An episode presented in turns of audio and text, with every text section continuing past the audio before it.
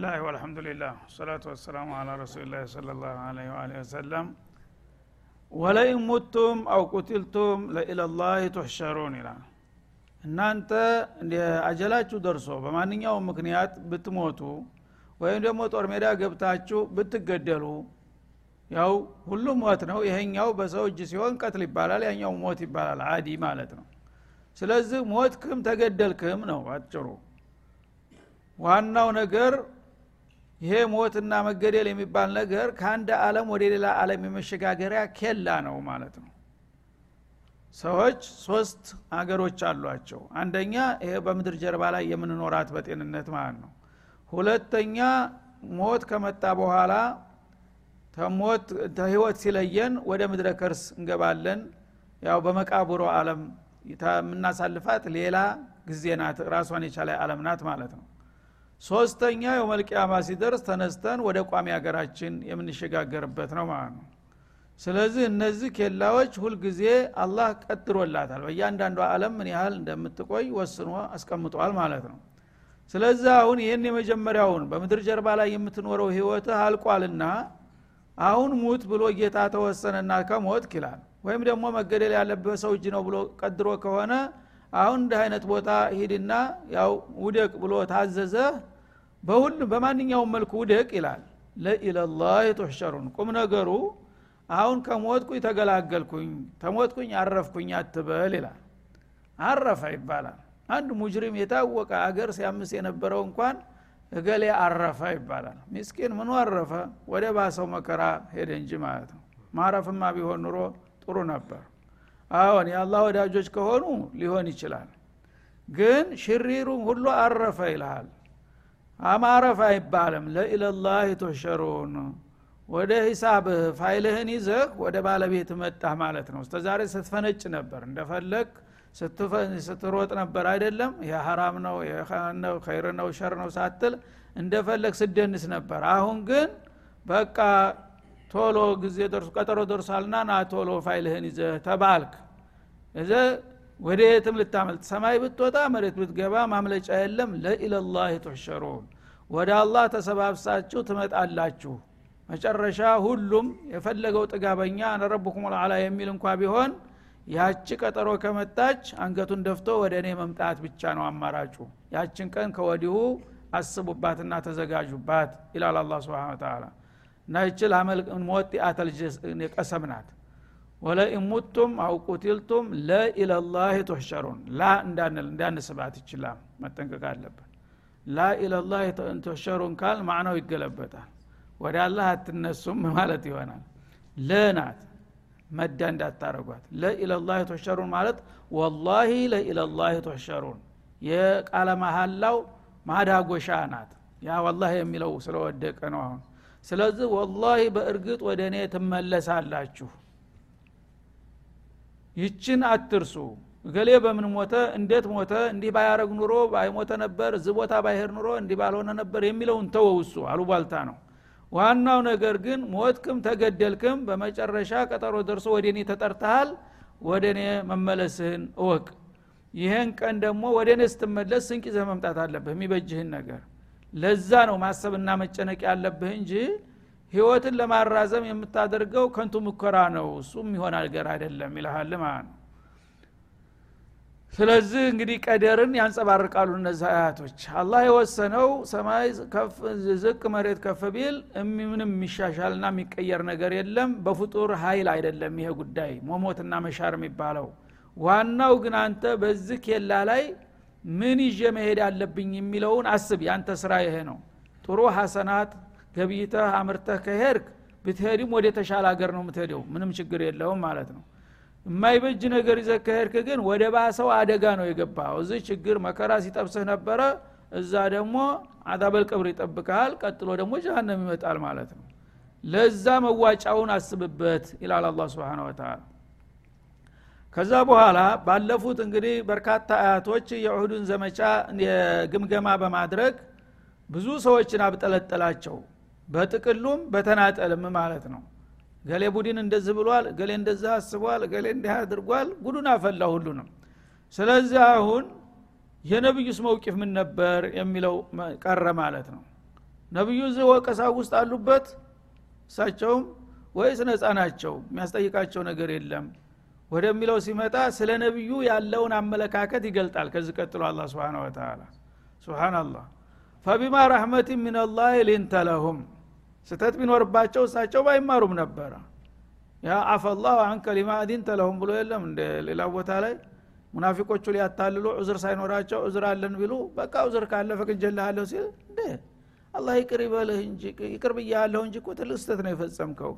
እንዴት ሙናፊቅ የሌለ ውሸት እኮ ፈጥሮ ነው የሚጠይቅህ? ሊያታልልህ እኮ ነው ያለ ጌታ ነው።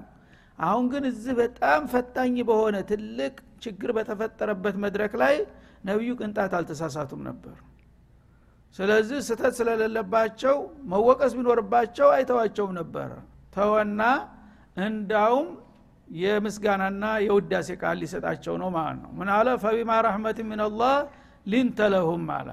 አንተ የምታስገርም ሰው ነህ ይላቸዋል። ከጌታ በተቸረህ ርኅራሄና ጸጋ መቸም ሁሉ ነገር ከኔ ነው እንጂ የተሰጠህ ከሰው የሚጠበቅ ነገር አይደለም አንተ ያደረግከው ነገር ይላቸዋል ማለት ነው። ከአላህ በተቸረህ ጸጋ ለነዚህ ለጥፋተኞች አገልጋዮችህ ወይም ባልደረቦችህ ለዘብክላቸው ይላል።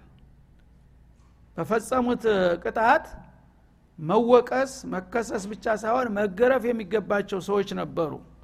ግን አንተ ሸከር ያለ ቃል እንኳን ለመናገር አልቻልክም። እነሱ እንዲያረጋችሁን አደል ማለት አንድ አለቃ ወታደር ሲያጠፋ ስንት ነው የሚያደርገው ያ ማዕረጉን ቀምቶ ይሰደ ተፈለገ ያስረዋል። ከፈለገ ተመረሸን ድረስ አለ። አይደለም እንዴ? ወታደራዊ ኸጧ ቀላል አይደለም።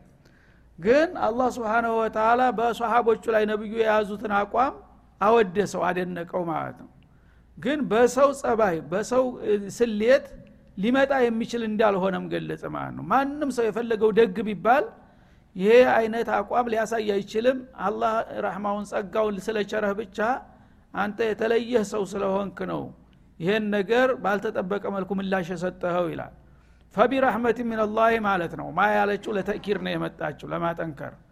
እና ከአላህ በተቸረህ ጸጋ።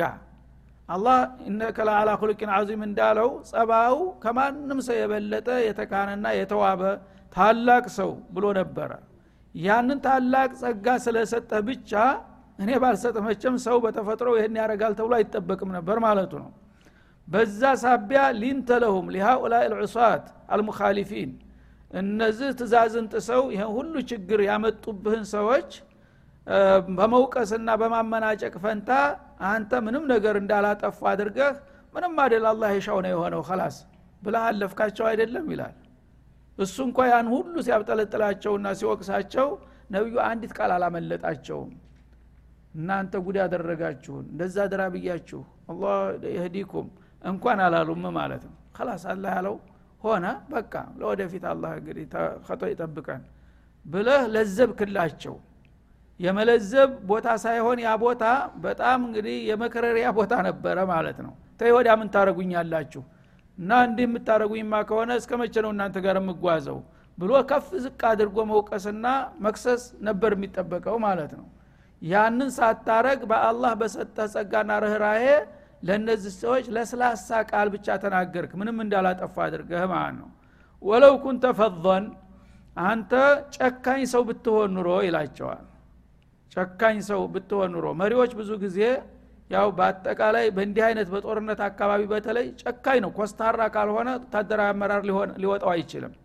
እንደ ሌሎቹ ወታደሮች አንተ ጨካኝና ኮስታራ ብትሆን እኮ ኑሮ ገሊظ ልቀልቢ ልብህ ደንዳና ልበ ደረቅ ብትሆን ኑሮ አንድ ነገር ጉዳት በሚደርስበት ጊዜ እናንተ እንዳደረጋችሁ ብለህ በጭካኔ በእነዚህ በጥፋተኞቹ ላይ እርምጃ ለመውሰድ የምትቃጣ እንደገና ደግሞ የምትናገር ከርዳዳ ኃይለኛ ቃል የሚያቆስል ቃል ብትናገራቸው ወይም ደግሞ ልብህ ጨከን ብሎ በጣም አስደንጋጭ በሆነ ፊትክን አኮሳትረህ ብትቀርብ ኑሮ ለምፈዱ ሚን ሐውሊካ አለ።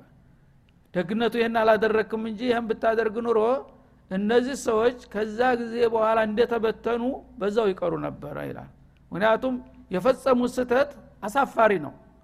አንተ ግንባርክን አጥቁረህ ኃይለኛ ጠጣር ቃል እየተናገርክ እንዲህ አረጋችሁ ምናምን የምትል ነገር ብትናገር ይሄ ሰው የቂም ይዞብናል በቃ ካሁን በኋላ ዘመድ አያደርገንም ሁላችንም በቃ እንበተን ብለው እንዳሉ ትተው ይሄዱ ነበር።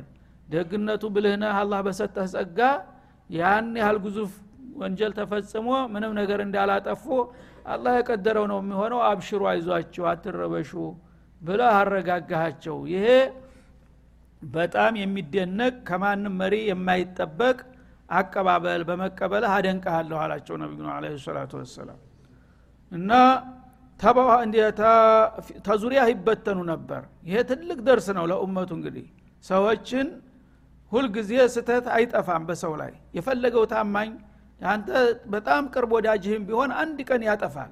አንድ ቀን ያልጠበቅከው ነገር ያደርገ የዛ ጊዜ መጠንቀቅ አለብህ። ያን ሰው እንዳትከስር ማለት ነው። እና የፈጸመውን ስተት ብቻ በማጋነን አንተ እንዲያረከኝ እንዲያረከኝ ታብጠለጠልከው በቃ የሰውዬ ካሁን በኋላ ምንም አይሆነኝም። አንድ ቀን አጋጣሚ እንትን ብሎ አደጋ ያመጣብኛል ይልና ለራሱ ይፈራል ትቶ ይሄዳል ማለት ነው። አንተ ማታቀው ሀገር ትቶ ራሴን ነፍሴ ውጭ ብሎ ይሄዳል የዛ ጊዜ ከሰርክ ማለት ነው። ሌላም መተኪያ አታገኝም። እነገሌን የሚየመሰሉ ወዳጆችን ጓደኞችን እኮ አባረራቸው። እንዲህ ከተባለ ሁሉ ሰው እየሸሸ ነው የምትሄደው ባዶ እጅህን ትቀራለህ ማለት ነው። የኢዳራን አዳብ ይጠቁመሃል ማለት ነው። ሰው አጠፋ ብለ በአንድ ጥፋት በሁለት ጥፋት መኮሳተር ሰውን ማመናጨቅ እንትን ማለት አግባብ አይደለም። እየተቻቻሉ ነው መሄድ የለብህ እና ጥሩ አደረግክ አንተ አላቸው አላ ብዙ ጊዜ አምባገነኖች እዚህ ላይ ነው ችግራቸው ማለት ነው ስንት ጊዜ ከእነሱ ጋር ደማቸውን አፍሰው አጥንታቸውን ከስክሰው ስንት ፍዳቸውን አይተው እንትን ያሉትን የቅርብ ጓደኞቻቸውን እዛው በሆነ ነገር ይፈነግለዋል ወዳውኑ እስር ቤት ይለቀዋል ይረሽነዋል። ምክንያቱም ስልጣኑ የኔ ነው። እዛ በኋላ የአምባገን እየቀጠለ ሲሄድ ምን ይሆናል? ሌሎቹም ታማኞች ይፈራሉ። ለገሌ ያልሆነ ገሌን እንዲህ አድርጎት እኔንም ነገ እንደዚህ የሚያደርገኝ እያለ ሁሉም እየሸሸ ይሄድና ትፍረከረካለህ ትበታተናለህ ትወድቃለህ ይህንን አለማድረግህ ምንኛ ብልህ ነህ አላቸው አላ ስብን ተላ ይህንንም ደግሞ ፈቢማ ረሕመት ሚንላህ ከጌታ በሆነ ርኅራሄ ይህንን ሸጋ ጸባይ ጌታ ስላጎናጸፈህ ነው እንዲህ የቻልካቸውና የታገስካቸው እንጂ እንደ ሰው አስተሳሰብማ ቢሆን ኑሮ እነዚህ ሰዎች በቀላሉ ሊታለፉ እንደማይገባ እኔ ራሴ አሳይቻሃለሁኝ አንተ ግን በጣም አስገራሚ በሆነ መልኩ ተቀብለህ ነገሩን አበረድከውና እነሱም እንዳይበተኑ የበለጠ እንዲወዱህና እንዲያከብሩህም አደረግካቸው። በዚህ አቀራረብህ ይላቸዋል ማለት ነው። ስለዚህ ከጀመርክ ቀጥልበት። ይሄ ብቻ ይበቃም አላ አላህ ሁልጊዜ ደግነትን ይወዳል። አለ አሁን? እንዳላጠፉ ሸካራ ቃል ሳትናገር ሳትወቅስ ሳትኮሳተር ተቀበልካቸው አይደለም? የበለጠ ደስታቸው እንዲሟላ ልክ እኔ እንዲያልኩት ፋዕፉ አንሁም አለ። አፉ ብያቸዋለሁ በላቸው ያቺ ጭንቀት ነበረችባቸው በውስጡ።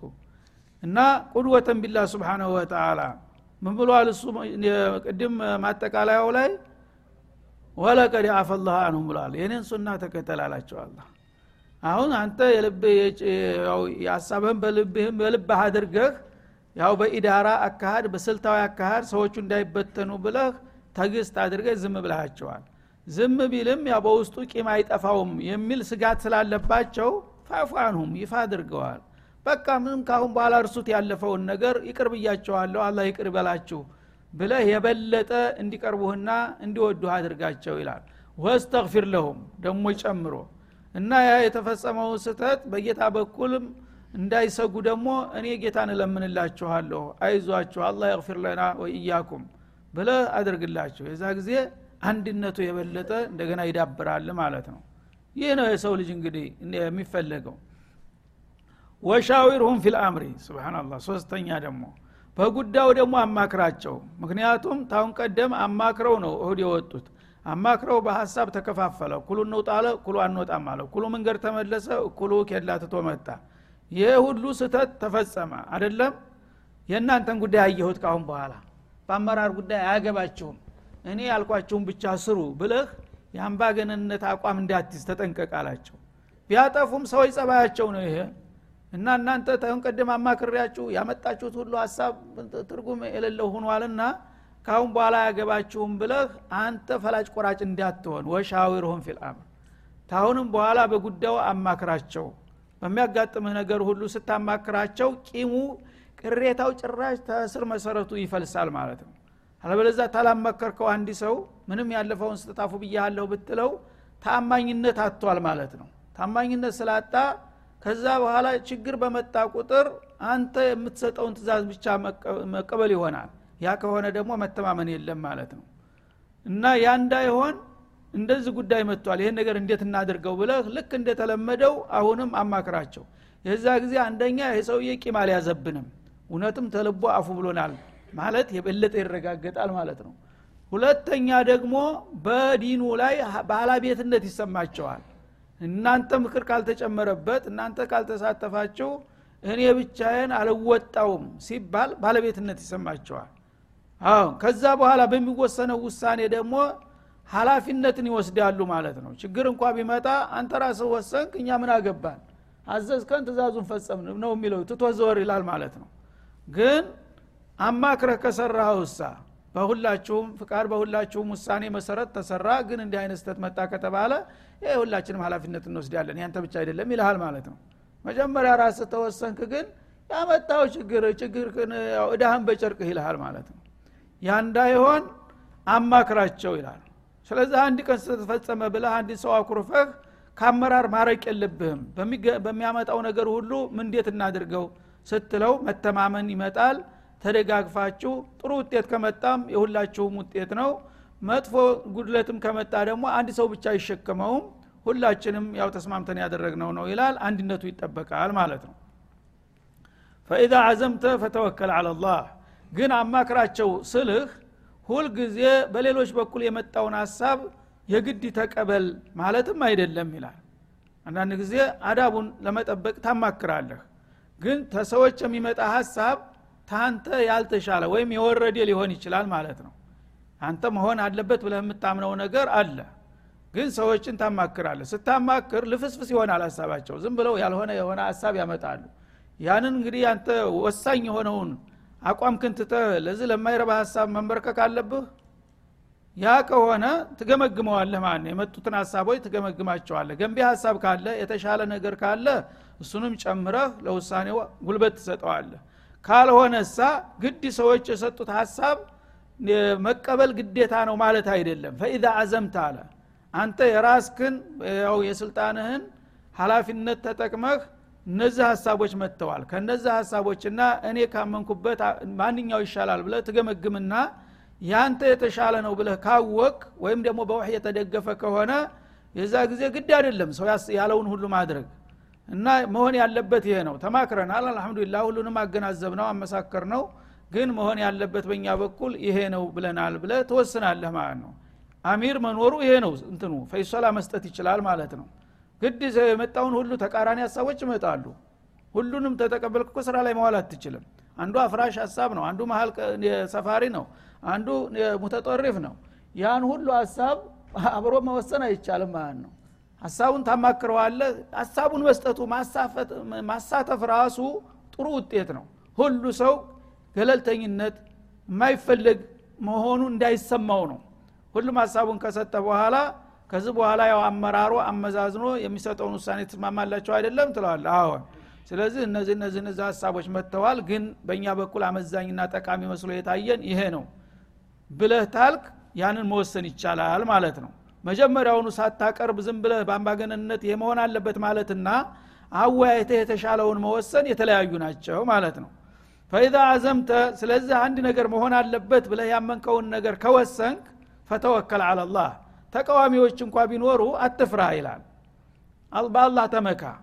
በእኔ በኩል የሚያዋጣው ይሄ ነው ብሎ ካመነ አንድ አሚር ጌታ ይረዳኛል ብሎ ቆራጥ አቋም መያዝ አለበት እንጂ እገሌ ቅር ይለዋል ብለህ ታዋላዋይ ተወንክ መወሰን አትችልም ማለት ነው እና አንድ ነገር ይሆናል ብለህ ያመንክበትን በጌታ ተመክተህ ወስነው በዛ ላይ ቀጥልበት ይላል ማለት ነው ዩሕቡ ልሙተወኪሊን በዚህ መልክ አዳቡን ጠብቆ ሹራ አድርጎ መሆን ያለበትን ነገር ከወሰነ አንድ አሚር በጌታው ላይ መወከልን ደግሞ መመካትን ከጨመረበት ተሟልቷል አዳቡ ማለት ነው ያነ አላህ ደግሞ የሚመኩበትን ይወዳልና እኔ ደግፈሃለሁኝ ይሳካልሃል ይላል አላ ስብን ታላ እነዚህ ሁሉ አዳብ አልእስላም አፈርድን በልተዋል በአሁኑ ጊዜ። ማንም የሚያደረግባቸው የሚሰራባቸው ሰዎች አናይም። ይሄ ነው ችግሩ እመተል እስላም ማለት ነው። እነዚህ ሁሉ ነገሮች ስራ ላይ ቢወሉ አንድ ችግር ሊኖር አይችልም ነበር ማለት ነው። እንየንሱርኩም ላህ በማንኛውም ጌታ በሰጣችሁ መመሪያና ትእዛዝ እየተመራችሁ አላህ ስብሓነ ወተላ ደግሞ የዛ ጊዜ እናንተ ጋር መሆኑ አይቀርምና ከረዳችሁ ፈላ ለኩም አላህ የረዳውን ማን ነው የሚያሸንፈው ይላል?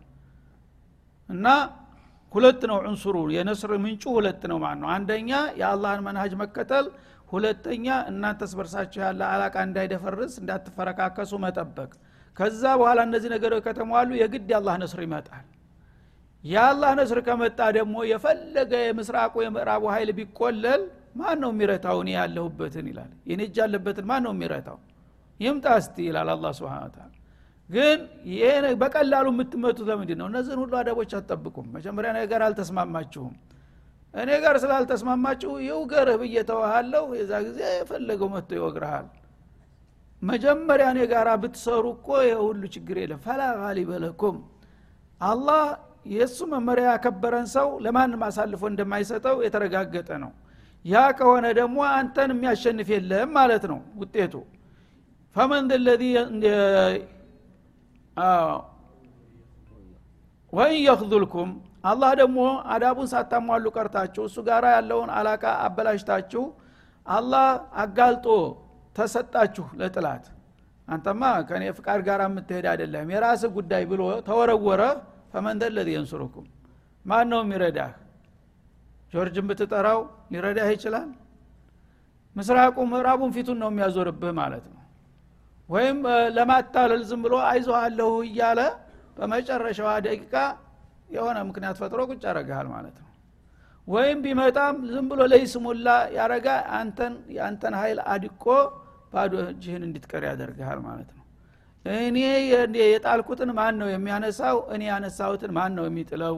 ይላል አላ ስብን ተላ ይህን ነገር እንግዲህ ኡመት ልእስላም ቢረዱና በዚህ መመሪያ ላይ ህይወታቸውን ቢመሩ ወላሂ በአሁኑ ጊዜ ያለ ሁሉ ጥንቅጥ አንድም ሊኖር ነገር አይችልም ማለት ነው። ምክንያቱም እናላህ ላ ዩክሊፉ ልሚዓድ እናላህ አላ ኩል ሸይን ቀድር እያለ አላህን የሚያይል ነገር አለ?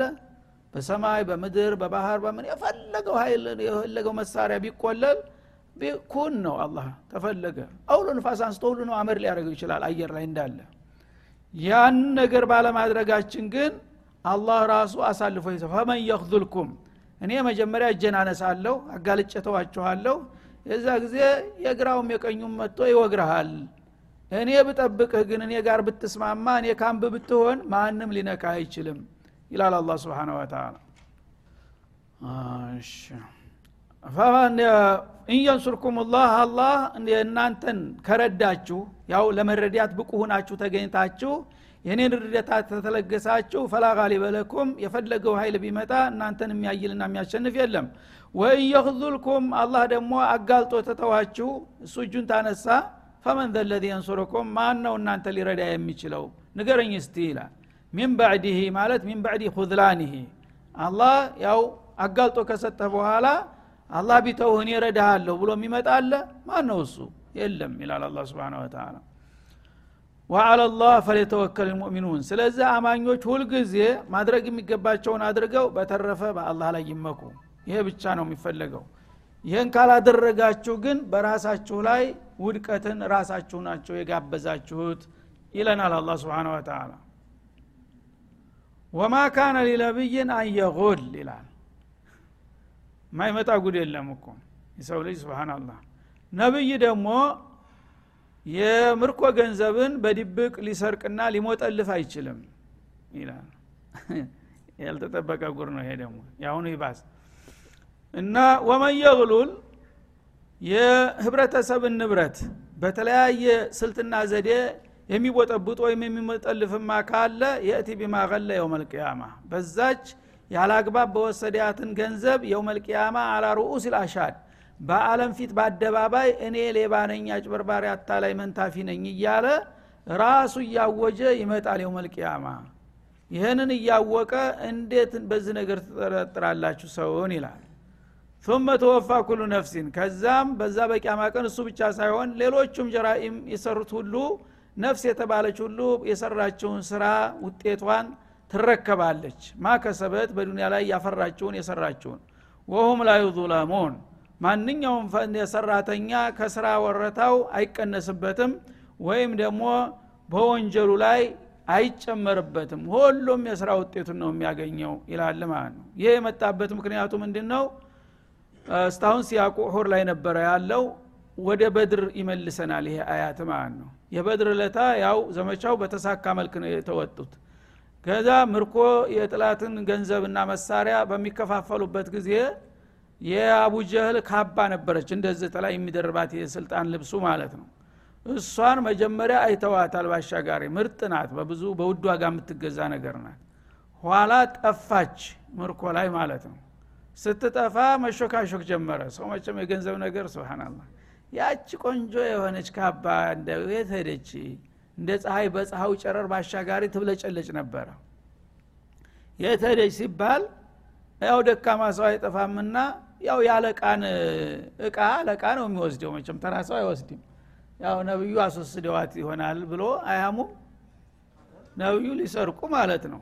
ምክንያቱም አለቃም ቢሆኑ በሸሪአት ልእስላም የተገኘው ንብረት ተሰብስቦ በአደባባይ ለተጋዎች በሙሉ እኩኩል ነው በፈረሰኝነትና በእግረኝነት ብቻ ነው ብልጫ የሚኖረው እንጂ ይሄ አለቃ ነው ይሄ ተራ ወታደር ነው የሚባል ነገር የለም። እና ያቺ እቃ ስትጠፋ አላህ ለፊትና እኮ ነው የሚያመጣብህ ነገር። ያቺ ብርቅዬ የሆነች እቃ ስትጠፋ ማን ወሰዳት የሚለው ጥያቄ ሲነሳ እንግዲህ አንዳንድ ደካማ ሰው ዝም ብሎ ያላሰበውንም የሚናገር አለ በአጋጣሚ። ያው እንግዲህ የአለቃ ገንዘብ አለቃ ነው። እሳቸው አስወስደዋት ከሆነ እንጂ ማን ደፍሮ ይወስደላችን እቃ ብሎ አይናገርም? እንዴች ነችና ብሎ ብሎ ነብዬ እንደሞ ሌባ አደረጋችሁት አለ አላ ስብን ተላ እኮ ይህን አሮጌ የበሰበሰ ጨርቅ ሰርቆ የአላህ ነብይ ሊደብቅ? ጉር ነው። ስብናላህ ስለዚህ የነቢዩ ክብር የሚነካ ነገር ትንሽም ብትሆን አላህ አይወድም። ወደ አሁኑ ነው መልስ የሚሰጣት ማለት ነው። እና ወማ ካነ ሊነቢይን አንየጉለን። ሊነቢይ ሚነል ይሄ ታላቁ የመጨረሻው ዝነኛውና መደምደሚያው ነቢይ ይቅርና ተራ ነቢይ እንኳ ቢሆን አለ አላ ስብን ተላ ዑሙመን የነቢይን ክብር ምን ያህል እንደሆነ ለመግለጥ ሊነቢይ ሚነል አንቢያ ማንኛውም ነቢይ ቢሆን አንየጉለ የምርኮን ገንዘብ ደብቆ ስልጣኑን ተጠቅሞ መቸም ዙራ ዙራ ለእኔ ነው በክፍያ የምትመጣው ብሎ ተወዲሁ ልውሰዳት ብሎ ሊሞጠልፋት አይችልም ይላል። ይሄ በጭራሽ የማይታሰብ ነገር ነው ወመን የግሉል ይህንን እኮ ቢያደርግ አንድ ሰው በስርአቱ በህግ ያልደረሰውን ነገር ስልጣኑን ተጠቅሞ ዝም ብሎ ደብቆ ወሽቆ ቢወስዳት የእቲ ቢማ ገለ የውም ልቅያማ ዛሬ ከሰው ቢሰውራትና ቢደብቃት የውም ልቅያማ ያችን በህገ ወጥ መንገድ የወሰዳትን እቃ በአደባባይ እኔ ሌባ ነበርኩኝ እንደዚህ እያለ እንደ ባንዲራ እያውለበለበ ይዞ ይቀርባል። አማመላህ ያ ነገር እንዲሆን ያቃል ነብይ ደግሞ ያን እያወቀ የአላህ ነቢይ እናንተን ድሪቶ ይደብቃል አላላ ስብን ወተላ ثم ተወፋ ኩሉ ነፍስ ማከሰበት ከዚያም በዚሁ መልክ ማንኛውም ዙልም የሰራ ተንኮል የፈጸመ ሰው ዛሬ በዱንያ ላይ ቢደብቃት እንኳን ማንኛውም ነፍስ የሰራችውን ስራ ውጤት ታገኛለች እዛ መድረክ ላይ። እና ወሁም ላይ ዙለሙን እነዛ ሰራተኞች በሰሩት ስራ አይጨመርምም አይቀነስምም። ሁሉም የስራ ውጤታቸው ሳይበደል ሳይቀየር ይደርሳቸዋል። ይህንን እያወቀ የአላህ መለክተኛ እንዴት ይህን ነገር ይወስዳል ብላችሁ ታሙታላችሁ? በማለት መልስ ሰጠ። ከዛ በኋላ እንዳለውም የሆነ ምስኪን ሰውዬ ያው በጣም ስላጎመዠችው ጠቅልሎ ወስዶ ደብቋት ነበረ። ኋላ ማን ወሰዳት የሚለው ጥያቄ እየሰፋ ሲሄድ ተረበሸና አልቻለም። እኔ ነኝ የደበኩት ብሎ አመጣት ራሱ ነው የወሰዳት ግለሰብ እና ከወሰዳት በኋላ ወላሂ በጣም እኔ ችግረኛ ነኝ። ጥሩ ዋጋ እንደምታወጣ ስለማቅ መቸ መልበስ እኔ አይገባኝም። እና ሆነ ቦታ ወስጄ በጥሩ ዋጋ ሽቼ ችግሬን እወጣለሁ ብዬ ነበረና ይፈቀድልኛል አምጥቶ። አፉ በሉኝና ልውሰዳት ብሎ ይጠይቃል። ላ አሉ አቡበክር ተናደዱና እና አየቅነሁ ለአሰዱ ወየኩሉ ደቡ አሉ። አንበሳ የጣለው እንጂ ይበላዋል እንዴት ይሆናል አሉ። እና ውጀህልን እኮ የገደሉት አንበሶቹ ናቸው። አንተ ተመሬት ተነስተ ብቻ ህደህ ያችን መጥልፈህ መጥተህ እኛ ልታባላ ደግሞ ታጣላ ነብዩ ወስደወታል እያልክ የምታሳማ ማፈሩን ትተህ ደግሞ ሽልማት ነው የምንሰጥ በብልግናው ላይ እኔ አልፈቅድም አሉ። አቡበክር ትግስታቸው ተለመጠጠ ነቢዩ መልስ ሳይሰጡ አቡበክርን በጣም ያከብሯቸዋል። በቃ አቡበክር ውሳኔ ያደርጓል። ከላስ አይገባም አሉ ይሄ እንግዲህ የሰው ልጅ ደካማ ጎን ሁልጊዜም የፈለገው ቢሆን ዙሮ ዙሮ እዛቻተር እንደሚባለው እዚህ ደረጃ ደረሰ ማለት ነው ሰዎች ምንም የፈለገው ትልቅ ቢሆኑ ስተትና ድክመት እንደማይታጣቸው ትምህርት እንዲሆናቸው ነው አላህ ይህን ሁሉ ያደረገው هذا وصلى الله وسلم على النبي وإلى اللقاء والسلام عليكم ورحمة الله